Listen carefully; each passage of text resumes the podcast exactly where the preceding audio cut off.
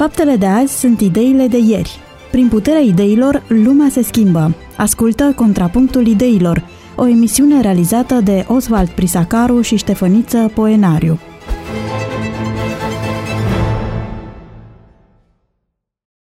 Pe 94,6 FM, de la această oră, Radio Vocea Speranței este alături de dumneavoastră cu o nouă ediție a emisiunii Contrapunctul Ideilor. Osval Prisacaru, realizatorul emisiunii, împreună cu invitatul său permanent, pastorul Ștefăniță Poenariu, vă oferă o nouă oră de emisie și de dezbateri, de discuții în contradictoriu de cel mai multe ori, de perspective diferite asupra unor chestiuni care ne preocupă din diverse puncte de vedere. După cum știți, săptămâna trecută am discutat despre incertitudinile credinței, despre faptul că în viața de credință a unui individ există momente în care, fie din neveghere, fie din nevoia de, de a primi răspunsuri la cercetările pe care le face, sunt momente în care întrebările pe care le adresez cuvântului lui Dumnezeu și organizației, să spunem, uh, pot câteodată suna pentru ochii unui străin, uh, măcar ciudat, dacă nu altfel. Săptămâna aceasta vă propunem uh, o altă temă de dezbatere, pornită de la realitățile care ne înconjoară. Devine aproape plictisitor să spunem că trăim niște vremuri complicate, grele, pe care nu ni le-am imaginat. Uh, alături de problemele legate de COVID, uh, au apărut și problemele legate de energie, de alimentație. Citeam astăzi o relatare tulburătoare, o profesoară dintr-un anumit oraș, pe pagina domniei sale de Facebook, relatează o întâlnire care a tulburat-o într-un mod neplăcut. Pe stradă a întâlnit doi vecini în vârstă, îi cunoștea din capătul străzii, care se plimbau ori strada respectivă nu avea nici spații comerciale, nu existau cabinete medicale, vremea de afară nu prea era îmbietoare pentru plimbare, era frig și la un moment dat și animalist și întreabă vă văd de câteva ore plimbându-vă pe, pe stradă, e vreo problemă, s-a întâmplat ceva? Și cei doi bătrâni cu multă amărăciune spun, ne plimbăm pentru că în casă ar trebui să dăm drumul la căldură și ne temem că nu ne ajung banii. Ce bine ar fi dacă ne-am îmbolnăvit și am murit, am scăpat de toate acestea. Mm. Uh, există foarte multe drame, domnule pastor, de felul acesta și toate acestea suprapuse uh, cu problema de sănătate, cu problema alimentației. Uh, media e cinică atunci când prezintă titluri ori alimentație, ori căldură la iarnă. Uh, Oamenii vor gestiona foarte greu chestiunea aceasta. Suntem creștini cu toții și vă provoc în minutele următoare să avem o discuție despre uh, ideea utopică sau nu, cum că un creștin ar trebui și are certitudini și siguranță în momentele de criză. Credeți că enunțul acesta poate fi încadrat în, într-o învățătură biblică sau este doar o dorință a unui suflet? aceea de a, de a ți se oferi în credința pe care o ai, de a ți se oferi siguranță în momentele de genul acesta. Foarte delicat. Dacă îl luăm pe Hristos ca exemplu, aproape nu l-am identificat în vreo situație de criză. Pe mare fiind, el doarme, într-o situație de criză să poți dormi când corabia se scufundă, când toți urlă, scot apa, dar intră mai multă. Ehm, am putea înțelege din modelul lui Hristos că uh, se poate în orice context să nu fi în criză. Îl găsim totuși pe Iisus Hristos într-un moment de criză, pe cruce, sau chiar în Ghețeman, când strigă către Dumnezeu și cumva uh, unii ar spune reproșează, noi nu știu cum să spunem, dar cel puțin îi spune Dumnezeul meu, Dumnezeul meu, de ce m-ai părăsit?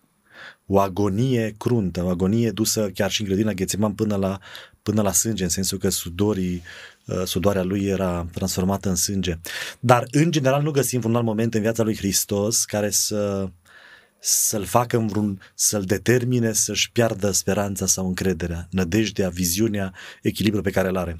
Dacă ne gândim la momentele Scripturii în care apar oameni ca noi, sunt, găsim momente în viața oamenilor în care au stat drepți, au stat în picioare cu speranță în momente de criză, dar dacă luăm viața lor în ansamblu, cele, în cele mai multe uh, exemple, situații de viață, au fost uh, cel puțin îngrijorați.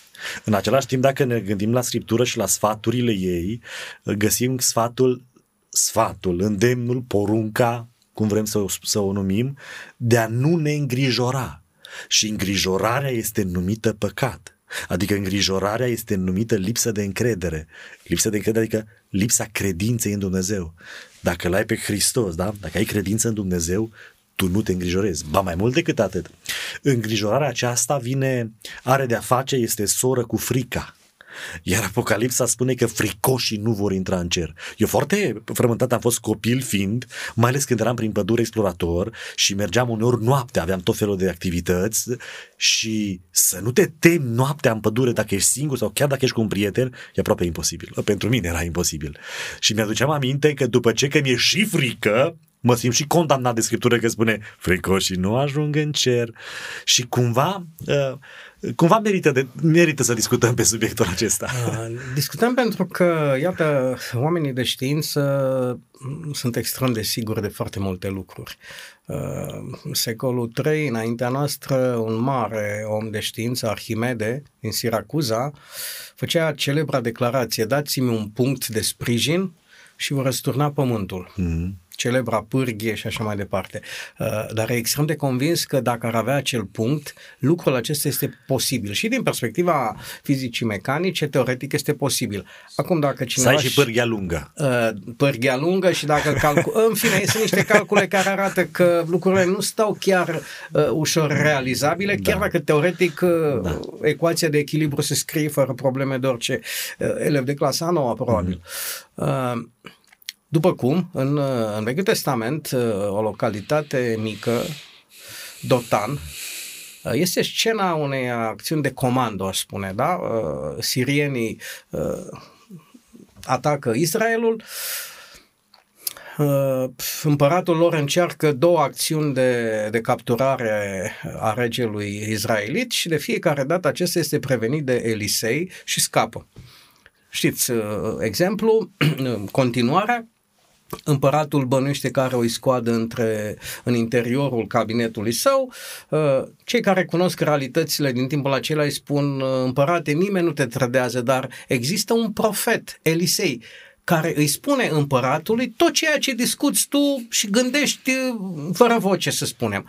Este trimisă o, o, o armată la Dotan, unde era Elisei și urma să fie capturat. Și în momentul acela, înconjurat de armatele siriene, slujitorul, uh, slujitorul lui Elisei este frică. Tot ați vorbit de frică. Uh-huh. În momentul acela, Elisei dă dovadă de, de o siguranță teribilă. Iese din cetate și spune, sunt mai mulți cu noi decât cu ei. Și printr-o intervenție miraculoasă ei se deschid ochii ca să vadă slujitorul câți de fapt erau cu, cu, cu Elisei și câți erau sirieni. Ă, întregul pasaj e interesant, dar despre acest gen de, de siguranță, adică să fii liniștit într-un moment al furtunii, pentru că ați vorbit de, de uh, dormitul pe mare, în Vechiul Testament nu este un profet care doarme pe mare. Iona pe numele său. Da. Toți ceilalți uh, se roagă, postesc uh, și invocă zeitățile, fiecare încercând să se salveze, în timp ce Iona, ca un bebe, uh, doarme foarte liniștit. Acolo vorbim tot de certitudinea credinței, de siguranța că Dumnezeu e cu el, Uh, credința aceasta este destul de periculoasă pentru că uneori este fundamentalism religios, uneori este credința aceasta poate să fie o încumetare extraordinară. Uh, Ion era în conflict cu Dumnezeu, fugea de Dumnezeu și era într-o nepăsare inimaginabilă. Adică Până la urmă, textul Scripturii demonstrează că Iona se împăca și cu moartea. Adică cumva uh, recunoaște că acea furtună e din cauza lui și spune dorm liniștit, dar și când s-a trezit era liniștit. Adică un fel de mare... fatalism, da. pentru că nu conta ce fac, oricum da. sunt în opoziție, sunt în... n-am ce da. să fac. Aruncați-vă în mare, mor, scăpați voi, mor eu. Adică totuși uh, greu de înțeles ce a fost în, în mintea lui. Dar uh, uh, liniștea aceasta a fost generată în dreptul amândurora prin faptul că îi vedeau, adică aveau o credință foarte fundamentată. Atât Iona știa cine e Dumnezeu, știa cine l-a trimis, știa ce putere are Dumnezeu, știa că a sfeclit-o că nu mai are uh, soluții, atât și Elisei, el vedea o, o, o știre a lui Dumnezeu din jurul lui, da? Invizibilă și pentru el vizibilă. Uh, fără această fără această experiență a cunoașterii, a siguranței, n-ai cum să, a cunoașterii, a credinței, n-ai cum să fii sigur. Adică, dacă pornești cu Dumnezeu și tu pui pe seama lui Dumnezeu anumite experiențe sau anumite făgăduințe care nu sunt rostite de Dumnezeu, dar tu ți le imaginezi și ele nu se împlinesc în dreptul tău, te descurajezi și nu mai poți crede în Dumnezeu. De aceea este foarte important ca tu să te simți în siguranță pentru că vezi o știrea. Pentru că vezi, pentru că știi că o știre lângă tine sau că Dumnezeu ți-a promis. Vezi că o știre a mea invizibilă e lângă tine.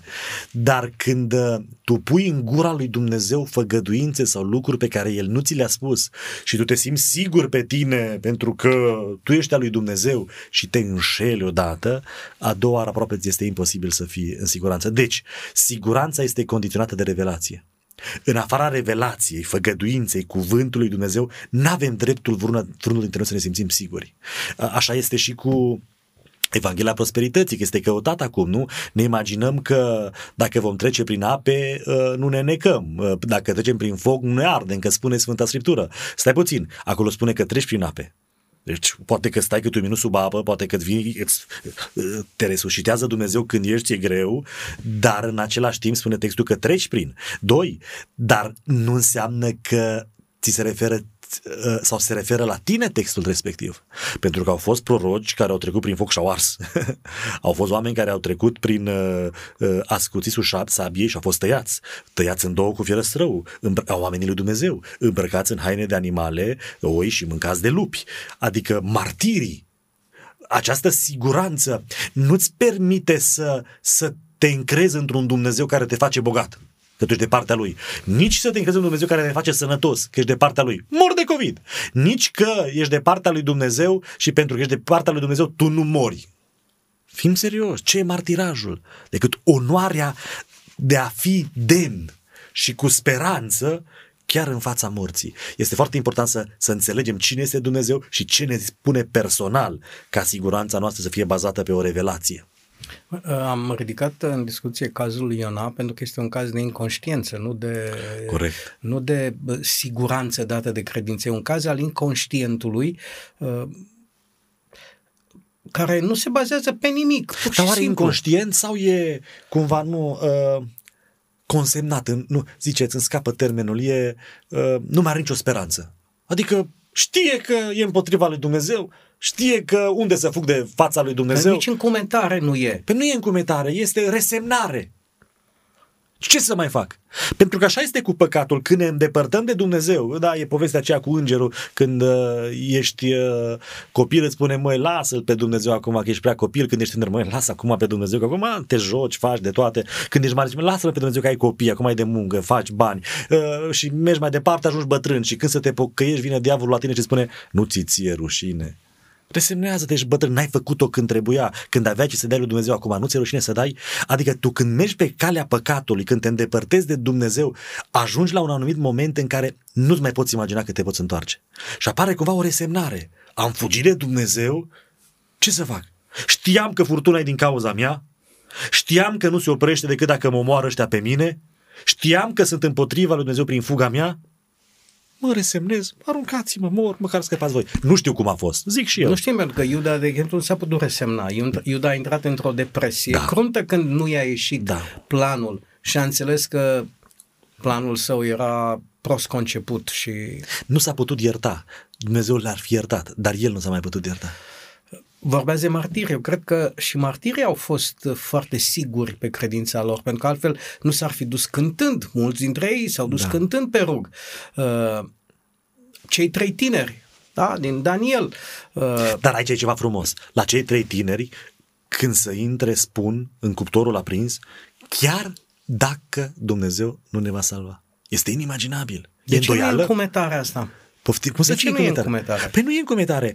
Din potrivă, mi se pare că e aproape îndoială. Adică culmea, domnule, tu ești înaintea uh, lui Dumnezeu care îți cere să te închini, îți cere diavolul să te închini lui prin împărat, tu ales să nu te închini împăratului, diavolului în ghilimele, da? Și să te închini lui Dumnezeu și tu te îndoiești ei s-au îndoit. Și după ce că te îndoiește, mai și salvează Dumnezeu? Păi unde e credința? Că noi ne imaginăm că credința este acel instrument care ține de noi, depinde de noi, prin care putem fi fericiți, putem fi împliniți, putem fi în siguranță și cu cât ne încordăm mai tare și credem mai tare, cu atât se întâmplă lucruri. Nu uite că ăștia s-au îndoit. Chiar dacă s-au îndoit sau nu s-au îndoit, e de discutat. Nu s-a îndoit. Nu s-au îndoit. Nu s-au îndoit. Ei au, uh, au, au uh, enunțat că există posibilitatea ca Dumnezeu să nu-i intervină, să-i salveze Dar de ce din au crezut? considerente care, pe care nu le pot explica. Dar de ce au considerat că există posibilitatea ca Dumnezeu să nu-i salveze? Ei, în alte cuvinte, au spus așa, dacă Dumnezeu vrea să ne salveze, ne salvează. Dumnezeu poate să ne salveze. Dar chiar dacă nu ne se va salva, asta vrea să ne spună că Dumnezeu nu le-a spus că îi va salva. Ei au fost gata să-și ofere viața lui Dumnezeu, pentru că l-au înțeles pe Dumnezeu, pentru că au înțeles că ei nu sunt chemați să se încumete, ci indiferent dacă trăiesc sau mor, dacă sunt bogați sau săraci, dacă sunt bolnavi sau sănătoși, ei au zis, nu-L caut pe Dumnezeu pentru bani, pentru sănătate, pentru viața de pe pământul acesta. Eu îl caut pe Dumnezeu pentru că am valorile Lui, eu nu pot fi altfel. Îl caut pe Dumnezeu pentru că îl respect și pentru că îl iubesc. Așa că El nu mi-a promis că mă scoate din cuptor aprins, dacă vrea mă scoate, dacă nu, mă, nu s-a îndoit, nu s-a îndoit ci doar n-aveau revelația care să le spună că ei nu uh, cu siguranță vor fi salvați. Și atunci au mers uh, înainte. Subiectul acesta cred că este de actualitate pentru că creștinismul, așa cum este el astăzi trăit, atât cât mai este trăit, pare a fi confiscat pe Dumnezeu și relația cu Dumnezeu, nu spun de religie, atenție, uh-huh. doar atât, de, de cler uh-huh. de preoți, de pastori eventual, iar relația uh, credinciosului, omului simplu, este una formală, cu formele uh, cultului și mai puțin o, o viață devoțională personală trăită printr-o experiență directă a omului cu Dumnezeul său. Vechiul Testament, exceptând, uh, eu știu, întregul ceremonial al iertării păcatelor, care se desfășura într-un anumit Atent. fel și cu uh, mijlocirea preotului lasă loc la, la o viață de credință personală mai puternică decât astăzi. Uh-huh.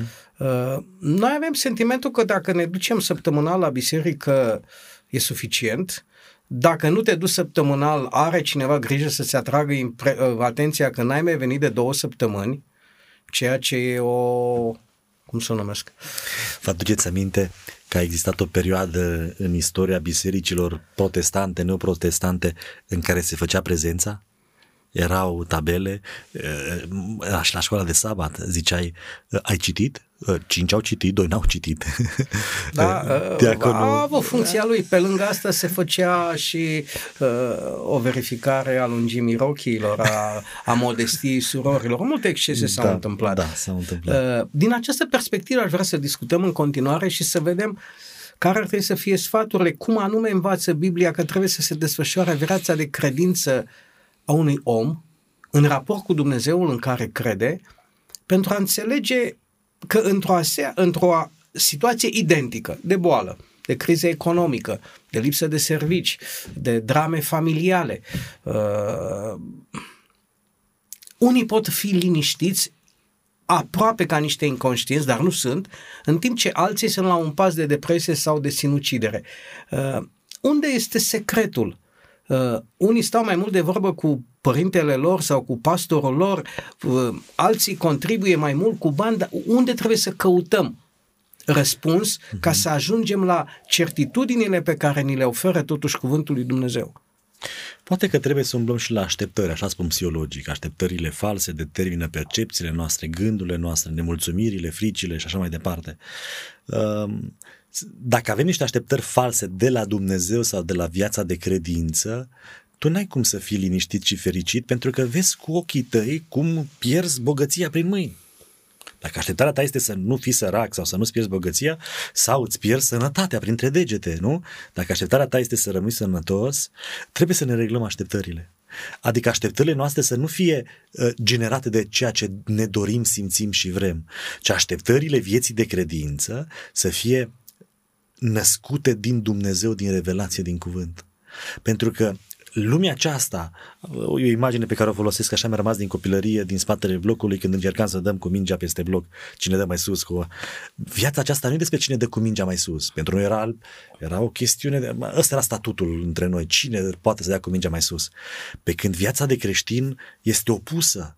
Adică poate Dumnezeu urmărește binele meu, urmărește binele aproapelui meu, urmărește binele poporului său și binele lui. Într-un context de genul acesta, poate că binele este să fiu bolnav, sărac, să mor, să, fiu, să mă sacrific, să mă consum. Reglându-mi așteptările, nu-mi pierd, nu pierd speranța. În al doilea rând, în bisericile nou protestante sau protestante se observă o lipsă de, de relație între noraș și păstor. Um, nu există confesiunea aceasta din biserica tradițională, de exemplu, sau din biserici tradiționale, în care omul vine și se deschide în fața unui duhovnic, nu pentru că el are o putere supranaturală să schimbe, să ierte, mijlocește așa cum mijlocește orice om și noi, or, oricare dintre noi putem mijloci unii pentru alții, dar care îți poate oferi o perspectivă obiectivă sau mai obiectivă din exteriorul tău, cu siguranța că ține la tine, că te iubește, că mijlocește pentru tine. Uh, de exemplu, în ultimul timp, din ce în ce mai mulți oameni prind curajul acesta de a, de a veni și de a destăinui din provocările vieții lor.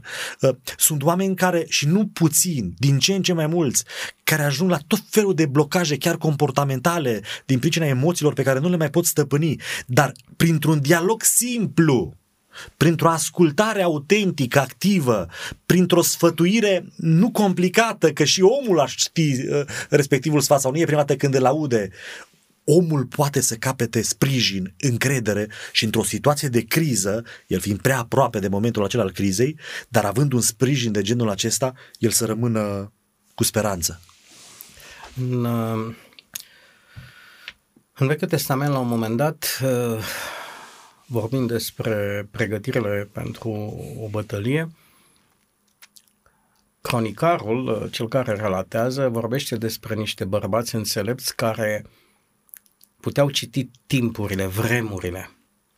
Înseamnă aveau un grad de discernământ, aveau o înțelegere a ceea ce se întâmpla în istorie, care îi făcea la fel de valoroși ca cei mai viteji purtători de arme. Uh-huh. Uh,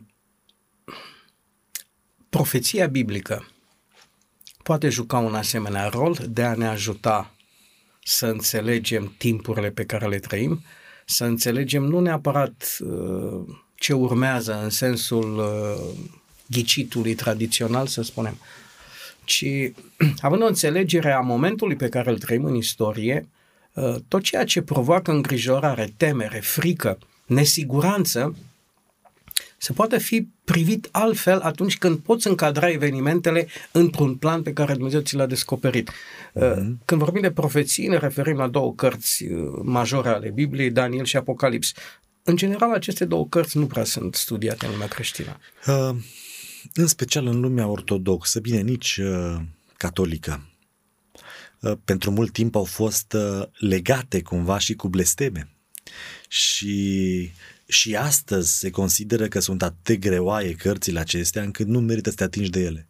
Adică lasă-le la o parte pentru că e un limbaj metaforic în care nici n-ar trebui să intri pentru că nu n-ai sevă, n-ai substanță, nu e Evanghelie, pe când din potrivă cărțile acestea sunt pline de Evanghelie. Profeția are două aspecte, un aspect al trecutului și unul al viitorului.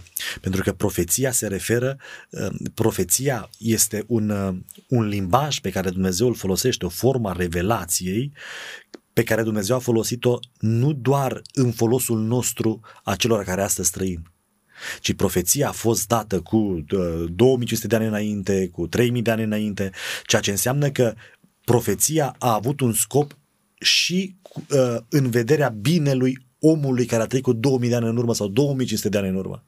Ceea ce înseamnă că raportat la noi acel, acel uh, viitor despre care le vorbea lor profeția, raportat la noi este trecut. Și văzând profeția, da, care a fost dată înainte de trecutul pentru noi, viitorul pentru ei împlinit, când profeția a fost împlinită, noi privind-o, urmărind-o în istorie, căpătăm o încredere extraordinară asupra viitorului profetic. Pentru că dacă profeția trecută a fost împlită pe de mo- ă, ă, moartea lui Iisus Hristos, ă, nașterea lui Iisus Hristos, a fost, a fost prorocită la literă, la, la sărbătoare, la zi, cum se va întâmpla. Iar când, se, când găsim lucrurile acestea în Scriptură, păi noi putem avea o încredere extraordinară că profeția care se referă la viitorul din fața noastră este la fel de sigură. De fapt, în mentalitatea ebraică, ă, viitorul este mai sigur decât trecutul. Ă, sunt ă, societăți care pun accentul mare pe prezent și spune, măi, să nu-ți uiți trecutul ca să te ocupi de prezent, dar cel mai sigur nu este prezentul, că trecutul pentru că îl cunoști. Dar făgăduința, promisiunea, ținând cont că o face Dumnezeu, este mai sigură decât trecutul. Trecutul este interpretabil. Trecutul îl percepi într-un fel sau altul, nu? Este un eveniment, doi, trei oameni care participă la același eveniment în același loc și percepțiile pot fi diferite.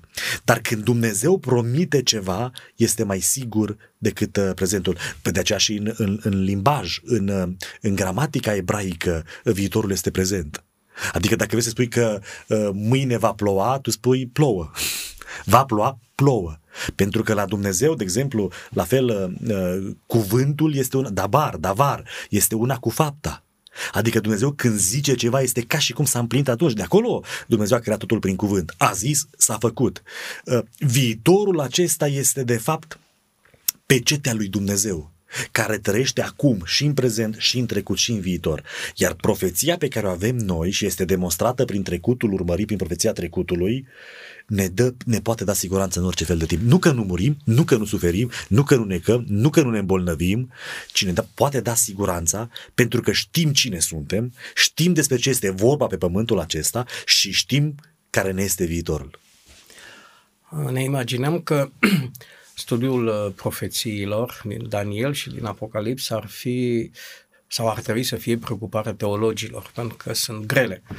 Uh, ar fi interesant să le spunem ascultătorilor noștri că oameni de știință remarcabili uh, au fost pasionați de profeție și au studiat cartea lui Daniel. Unul dintre ei este Newton. Uh, despre Newton și despre Arhimede, Gauss spunea că sunt uh, cei mai mari oameni de știință pe care i-a avut uh, omenirea. Mm-hmm. Poate e discutabil, nu acesta este scopul, dar cert este că valoarea lor ca oameni de știință a fost recunoscută și lumea este mai puțin interesată de alte aspecte ale, ale vieții lor. Newton a fost un pasionat al profeției. Nașterea Mântuitorului era cunoscută de evrei contemporani când au fost întrebați uh, despre naștere, au știut exact despre cine este vorba, unde și cum are loc, de aceea uh-huh. și uh, uciderea pruncilor profetizată. Uh, este remarcabil să vrei să studiezi. Problema sau recomandarea sau sfatul, dacă vrem să-l dăm în felul acesta, pe care dorim să-l oferim celor care ne ascultă, e nevoie de o implicare personală în ceea ce înseamnă viața de credință, adică o trăiesc independent de viața de biserică, ea este condiționată de viața de biserică, indiferent de confesiune, uh, pot fi nemulțumit de calitatea duhovnicului, pot să mă refugiez într-o viață personală, unde, unde, unde există forța unui, unui creștin, care în final s-ar putea să fie persecutat, s-ar putea să se reîntoarcă vremurile de uh, de martiraj într-un fel sau altul, cum astăzi se întâmplă în diverse zone ale lumii unde creștinii sunt persecutați tocmai pentru credința lor, unde trebuie să, să umblăm pentru a înțelege mai bine ce avem de făcut într-un anumit moment al vieții. Trebuie să venim mai des la biserică și să ne întrebăm pastorul mai des, este el un oracol? E biserica în ansamblul ei ca funcție aceea de a oferi asemenea răspunsuri? Pe de altă parte, poate creștinul doar cu Biblia în mână cu bune intenții să obțină răspunsurile de care are nevoie pentru viață? Biserica ar trebui mai mult să instruiască. Imaginea bisericii astăzi este mai aproape de, ar trebui să fie mai aproape de ideea de sinagogă, de școală. Biserica are rolul fundamental de a instrui, de a învăța pe pe oameni, pe copii, dar învățarea nu a conținuturilor, pentru că conținuturile, la fel ca și astăzi, sunt peste tot, ci ai învăța pe oameni să învețe. Într-adevăr, biserica este un model, biserica deschide uși, biserica deschide drumuri, deschide mintea, dar răspunsurile care îți sunt date, da, ele fiind deja digerate de altcineva, oamenii nu vor fi în stare niciodată să moară pentru o predică. Ai un moment în care trebuie să dai mărturie în favoarea credinței tale, cum au dat alți martiri, și tu să spui, păi eu cred că bă, sabatul este ziua de odihnă pentru că uh, a zis fratele Prisacaru într-o predică, mi-aduc eu aminte când m-am botezat, nu vei fi tu în stare să mori pentru că ai auzit pe cineva vorbind. Convingerile nu pot fi decât personale. Dar uitați, asta este și o, o tehnică în omiletică, se numește secunda înainte. Noi uh, primim doar ceea ce e al nostru, de aceea și Duhul Sfânt vorbește dinăuntrul nostru. Noi când auzim ceva din exteriorul nostru, uh, automat, mecanismele, prin mecanismele noastre de apărare, ne, ne opunem acelei revelații, informații noi și nu primim. Doar atunci când reușim să ne mințim că e de la noi.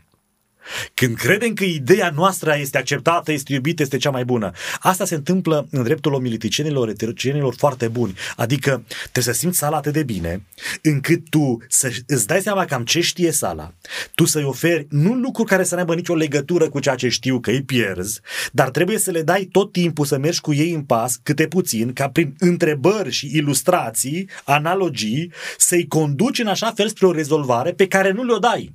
Atâta le povestești despre rezolvarea acela, ahaul acela excepțional, încât ei, și tu îi simți pe oameni, ei ajung singuri la răspuns înainte să rostești răspunsul. Și înainte să le spui ahaul, ei cu o secundă, două înainte, îl gândesc și tu îl spui. Știți cum reacționează inconștientul uman? Ce extraordinar, bine zice, are dreptate și el, că el crede ascultătorul că e ideea lui.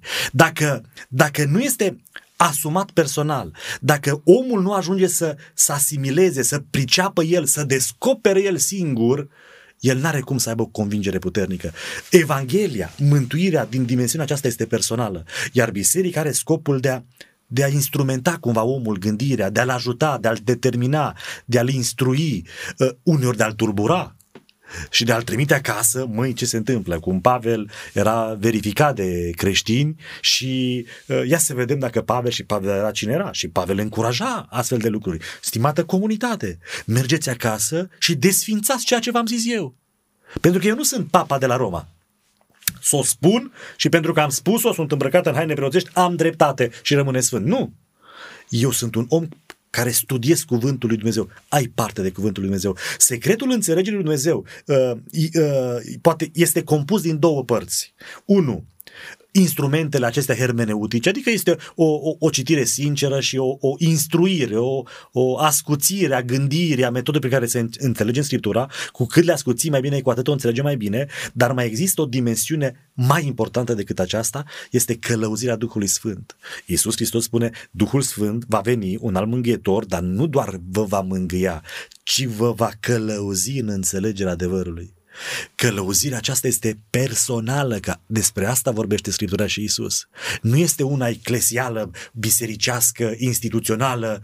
Da, este bună, păstrează corpul unit, oferă o siguranță, oferă un pas înainte, deschide drumuri, dar în același timp Dumnezeu ne călăuzește personal. Un om care are Duhul Sfânt și prostut să fie, ajunge la niște adevăruri relevante și suficiente pentru schimbarea vieții lui și pentru mântuirea lui. Într-un moment când uh, ucenicii nu prea înțelegeau uh, care va fi finalul vieții pe pământ al lui Hristos, erau preocupați de luptele de putere, de o înțelegere uh, statală a împărăției lui Dumnezeu, au avut uh, și au simțit totuși nevoia ca ceea ce astăzi este o parte a crezului creștin, revenirea Mântuitorului, da, crezul uh, în oricare variantă vreți, are fraza și iarăși va, să vie în mărire să judece vii și morții. Uh, ca o paranteză, nu știu câți creștini uh, chiar uh, așteaptă acest eveniment ca să pună capăt vieții pe acest pământ. Închid paranteza. Într-un asemenea moment ei au simțit nevoia ca Dumnezeu să le ofere siguranță și l-au întrebat, care sunt semnele venirii tale? Ei nu înțelegeau ce urma să se întâmple în săptămâna aceea și erau preocupați de un eveniment pe care, da, ei, ei îl așteptau foarte repede de altfel, în, mm-hmm. imediat după înălțare, în secolul I, și iată care se întinde de, de 2000 de ani și totuși au pus această întrebare, care sunt semnele revenirii tale? Uh, și urmează o serie de relatări acolo pe care noi le trăim astăzi și pe care pe, pe noi ne îngrozesc acelea. Și Mântuitorul spune, vor fi războaie, vor fi boli, va fi foamete. Ciumă. Va fi ciumă. Da? Mm. Și spune, da, nu va veni atunci. Uh, nu cumva noi uităm în calitate de creștini, de fapt, pentru că ne rezumăm la, la o relație cu biserica de tipul acesta, vin, ascult, vorbitorul, uh, îndeplinesc partea mea la templu. Mm-hmm. Datoria. Știu, datoria de la templu, cum sunt învățat de altfel și nu cred că negăm valoarea a, a, a, oricăror formule liturgice, a, uh, dar nu cumva am pierdut de fapt esența relației cu Dumnezeu, care este una absolut personală? De aceea Scriptura spune, când prezintă semnele venirii lui Isus Hristos, spune așa, să nu vă înspăimântați, că sfârșitul nu va fi atunci. Dacă ar exista relația aceasta personală a noastră cu Mântuitorul nostru, cu Dumnezeu, prin revelație, prin Sfânta Scriptură, prin meditație, prin Duhul lui Dumnezeu, nu ne-am îngrijora. Dar uh, o dovadă a faptului că suntem rupți de relația aceasta personală cu Dumnezeu este faptul că ne îngrijorăm atât de mult nu mai știm ce să facem. Dacă avem bănuți, nu mai știm ce să facem cu ei, unde să investim. Uh, cu COVID-ul acesta, nu mai știm ce e cu el, ce e cu vaccinul, ce e cu boala, ce e cu delta, ce e cu uh, ce, ce este cu piața aceasta energetică, ce facem în viitor. Uh, nu, lemnul de la 200-180 de lei metru ster pentru foc, e 350. Țineți minte că și programul bisericii s-ar putea da. să sufere modificări, da. am discutat. Da, da. Putem susține toate activitățile de-a lungul săptămânii. Așa e, așa Dăruirea e. va va fi pe măsura costurilor? Da. Pentru că toți vom avea costuri iarna mai mari. Da, ă, Scriptura spune, nu vă îngrijorați, nu vă înspemântați, nu vă îngrijorați, sfârșitul nu va fi atunci. Nu ca și cum ar trebui să ne temem de sfârșit, pentru că și acolo relatarea Scripturii vorbește despre două evenimente. Vorbește despre distrugerea Ierusalimului și vorbește despre venirea lui Iisus Hristos. Distrugerea Ierusalimului te înspăimântă. Venirea lui Iisus Hristos este o răsplată, este binecuvântare pentru cei care îl așteaptă. Dar relația aceasta personală cu Dumnezeu ne face în stare să nu ne îngrijorăm, uh, indiferent de semnele pe care le vedem. Pentru că Hristos a spus, uitați-vă în natură, uitați-vă la copaci, uitați-vă la măslin, uitați-vă la, uitați-vă la smochin, uh, dă niște semne. La fel, uh, semnele timpului sfârșitului sunt tocmai aceste nenorociri care se vor întâmpla. Nenorociri care vor fi din ce în ce mai dese, spune Sfânta Scriptură. Iar profeția, Apocalipsa, va vorbi chiar despre un moment în care Dumnezeu își va ridica mâna de pe pământ, prin îngerii de, din cele par, patru colțuri, spunem noi cardinale, da? Uh, îngerii când își vor ridica protecția de, de, de pe pământ, se vor întâmpla lucrurile care s-ar fi întâmplat dacă nu ne-ar fi protejat el. Pentru că după cum îngrijim noi pământul, după cum ne îngrijim noi de societate, de lumea aceasta, pe de mult ne-ar fi mâncat pământul. Și mai bine nu va fi. De să ne așteptăm la o foame, și asta lumea științifică demonstrează, că evenimentele acestea triste sunt din ce în ce mai dese, catastrofele, cataclismele sunt din ce în ce mai dese și din ce în ce mai puternice. Ăsta este viitorul. Iar Dumnezeu spune, când vorbește despre împărăția sa, să știți că se va întâmpla, se vor întâmpla toate aceste lucruri, dar să nu vă îngrijorați. Spune, ridicați-vă ochii spre cer, zice. Cam de asta ar trebui să fim nepreocupați. Uh, Pavel spunea, pentru mine Hristos mi-e suficient. Că mor, că plâng, că mi-e foame, că-s bătut, că am casă, că n-am casă. Când te uzi la Hristos, El în frumusețea Lui are capacitatea să te cuprinde cu totul. Nu mai vezi nimic, nu-ți mai trebuie nimic. Problema este că ne privim prea puțin spre... Ne ridicăm ochii prea puțin spre cer. Bine, spuneau gânditorii noștri uh, din România, uh, unii dintre cei mai cunoscuți, cum e uh, domnul Pleșu, uh, domnul Patapievici, vorbind despre faptul că și cerul ne este furat. Astăzi, du-te într-un oraș mare, lumini multe, n-ai decât beton în jurul tău. Ridică-ți ochii spre cer să, să, să, te, uh, să te autodefinești, să-ți găsești identitatea, să, văzându-l pe Dumnezeu, văzând cerul, lumea aceasta și nu mai vezi nici cerul și cerul ne este furat. Astăzi ne uităm prea puțin spre cer, din păcate. Și cerul acela care totuși există nu este văzut adesea din locurile în care suntem. Pentru că suntem în locuri agitate, pentru că viața noastră este agitată, pentru că interesele noastre sunt diferite. Chiar când facem această mișcare da, din gât și ne ridicăm privirea în sus, susul acela de fapt nu reprezintă cerul, că nu-l mai vedem.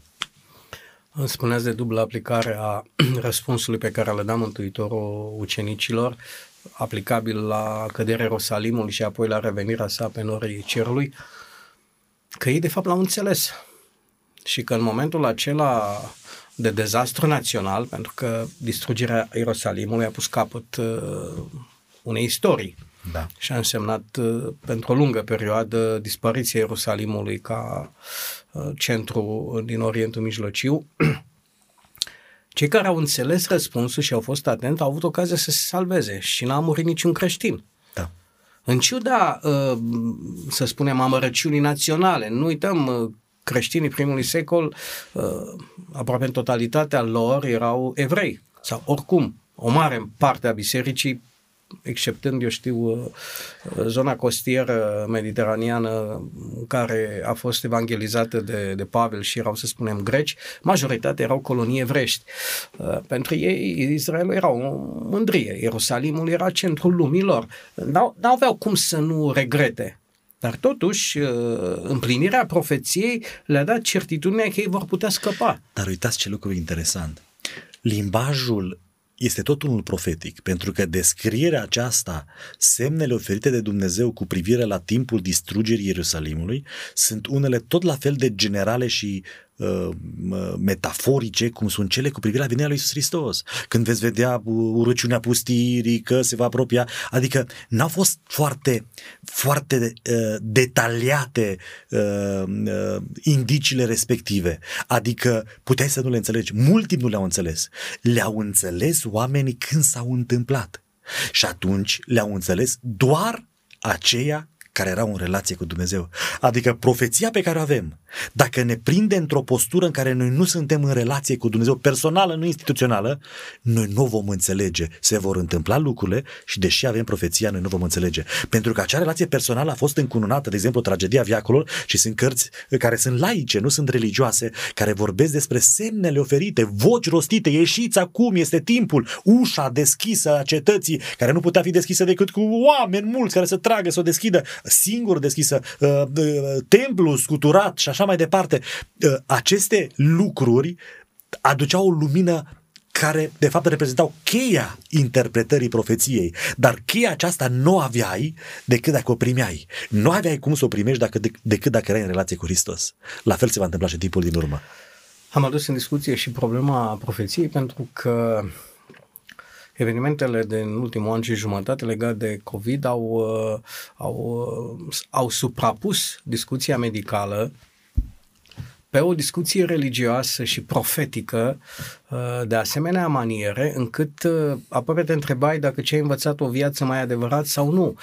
Am, am avut momente de șoc cum oameni cu prestanță, oh. cu, cu valoare, la care te-ai fi așteptat la la siguranță în asemenea momente, am ascultat niște lor de cuvânt și niște uh, explicații. Am vrut să evit un, un, un cuvânt uh, mai dur pentru că nu acesta este da. rolul. Uh, ascultătorii înțeleg cu siguranță ce am vrut să spun. Uh, nu fac altceva decât să alarmeze și să arunce într-o lumină derizorie și profeția și religia uh, când problema COVID-ului este una strict uh, medicală, există probleme de libertate individuală pe care suntem chemați să le gestionăm așa cum le judecăm și le înțelegem, dar a le suprapune pe, pe, pe un limbaj profetic Uh, nu face decât să dăuneze, cred că, religie. Este o falsă interpretare a, a, a profețiilor și, din păcate, foarte mulți, uh, foarte mulți senoriași, foarte mulți creștini pe care știu au căzut pradă acestui uh, stil de, de explicații care nu stă în, în picioare. Legat de chestiunea aceasta, credeți că biserica ar trebui să facă mai mult sau să uh, nu e decât o, o radiografie uh, a unui nivel în care se găsesc la un moment dat enoriașii? Și că este în esență o problemă personală de a citi mai mult, de a studia mai mult, de a înțelege mai bine, de a pune întrebări uh, trebuie să existe o acțiune concertată din partea bisericilor ca să explice uh-huh. uh, care realități sunt spirituale și au de-a face uh-huh. cu profeția și care sunt medicale și să uh-huh. lăsăm medicina să vorbească sau este o problemă de neputință personală și de orbire în masă? Este și o radiografie a realității noastre, a situației bisericești, dar în același timp biserica și-a făcut treaba bine. Eu sunt încântat că fac parte dintr-o instituție bisericească care a avut o poziție atât de, de înțeleaptă. A intervenit atunci când a trebuit, când au început unii enoriași să spună este semnul fiare și este o chestiune religioasă, au fost comunicate la nivel mondial, chiar și național, prin care s-a spus Biserica Adventistă de ziua șaptea nu consideră problema COVID, problema vaccinului sau măștii, o problemă de natură religioasă sau profetică. N-are nicio legătură. Când a fost problema aceasta cu vaccinul, semnul fiare, minun, socotel din partea unora sau mai rău unicipi sau alte minuni, Biserica Adventistă a spus uh, uh, bis, uh, nu această instituție nu socotește vaccinul invenția satanei, vaccinul în general, da? Ci vaccinul a salvat vieți și avem, da, știința a demonstrat lucrul acesta. Așa că uh, recomandă vaccinarea uh, asumată, personală, dacă omul vrea sau nu vrea, ține de om și responsabilă, că nu merge în orice caz. La unii merge, la unii nu merge, da? Uh, în sensul că biserica nu spune că vaccinul este instrumentul diavolului prin care va pune un sigiliu. Nici de cum. Fiecare membru este liber să decidă personal dacă vrea sau nu vrea. Este o poziționare prin care biserica se detașează de anumite conspirații sau de anumit caracter profetic religios care n-ar fi trebuit să fie dat acestei crize. Cred că a făcut exact cât a trebuit și a făcut bine. Mulțumesc, domnule pastor. Dragi ascultători, trebuie să ne oprim aici cu discuția din această emisiune. Poate ar trebui să ne gândim mai mult la textul din Matei 6, la îndemnul pe care cel mai mare învățător ni-l dă de a privi în natură, de a vedea cum păsările își obțin hrana fără să aibă grânare, fără să facă depozite, cineva le poartă de grijă. Ar trebui ca noi, în calitate de copii al lui Dumnezeu, să avem de plină încredințare că Dumnezeu ne cunoaște pe nume, ne poartă de grijă și nimic care nu este în planul său nu ni se va întâmpla decât în măsura în care noi am dorit să plecăm din poziția în care El ne așteaptă și ne cheamă. Cât privesc vremurile și timpurile pe care le trăim, uh, neputându-ne noi controla și desfășurându-se după un plan pe care Dumnezeu îl cunoaște, cred că cea mai bună soluție este să, să lăsăm lucrurile viitorului în mâna lui Dumnezeu și noi să ne ocupăm de ziua de astăzi pe care o avem cu toții pentru a-L cunoaște mai bine și pentru a trăi în viața de fiecare zi uh, ceea ce suntem învățați, ceea ce citim, și să încercăm să aducem o rază de soare în jurul nostru ori de câte ori avem uh, această ocazie. Până data viitoare vă doresc audiții cât mai plăcute alături de postul de radio Vocea Speranței. La revedere!